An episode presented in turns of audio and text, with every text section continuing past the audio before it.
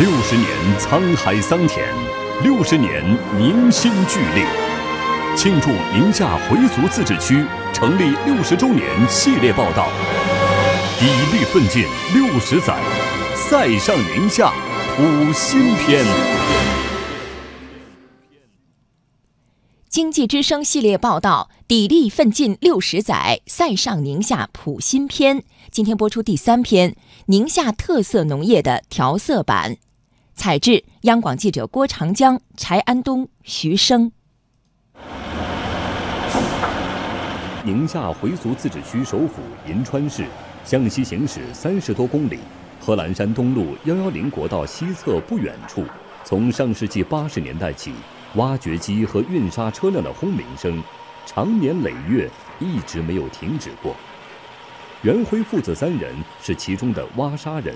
也是当地人眼里贺兰山生态的破坏者。我认为他还不算是个破坏者，是城市的需要。因为我们银川市整个城市的发展，你没有这个东西，你的高楼大厦无法去解决。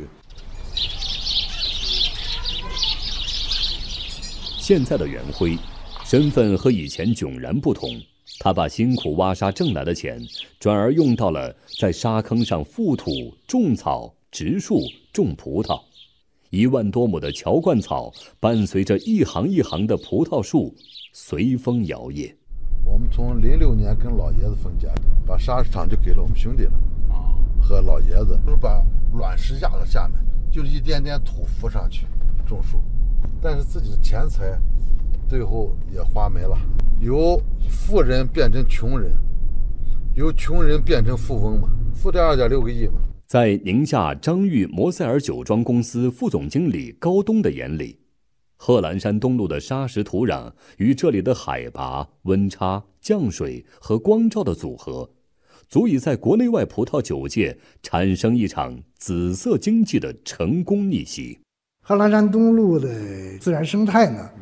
对于普通农作物来说它不适宜，恰恰对这个紫色经济葡萄来说是难得的得天独厚的区域，所以这个产区酿出来的葡萄呢，有结构、有层次、有骨感。二零一七年底，宁夏清退关停了贺兰山国家级自然保护区内的煤炭、砂石企业。旨在把贺兰山东路葡萄酒产业做大做强。目前，酿酒葡萄种植已达五十七万亩，占全国四分之一，总面积全国第一，综合产值超过二百亿元。高东说：“最值得称道的还远不只是这些数字。上一个十年是南美洲的葡萄酒崛起的十年，那么现在呢，就是贺兰山东路在崛起的十年。”也是我们中国葡萄酒啊走向世界、被世界认可的一个辉煌的一个年代。包括在英国的乐购超市，包括法国，这是欧洲的超市当中，就能见到我们贺兰山东路张裕摩塞尔葡萄酒的身影。这至少能展示出来我们的民族自信，我们的产区的自豪。贺兰山东路紫色经济崛起的背后。预示着宁夏特色农业经济老三样的蜕变和升级。红色枸杞年产值接近四十亿元，保温杯里泡枸杞已成时尚。绿色西沙瓜凭借富含硒元素走向全国，二十八万中位农民年年受益。同心县的白色羊绒已完成初级的集散地到高端殊绒加工地的脱胎换骨。一星羊绒制品有限公司董事长马奇虎说：“这让他们拿到了羊绒的世界定价权。全世界的三分之一或者全国的二分之一的这种原料，都在我们这个市场流通着呢。刚开始以贩羊绒呀，现在慢慢到了终端产品的这种无毛绒加工呀。”中国的自己的品牌，还有南方的好几个大品牌，他们的原料基本上百分之五十以上都是从这个地方走着出去的。如果说从紫色葡萄经济的逆袭到白色羊绒产业的世界定价权，似乎还没有完全摆脱传统种植业的怨尤，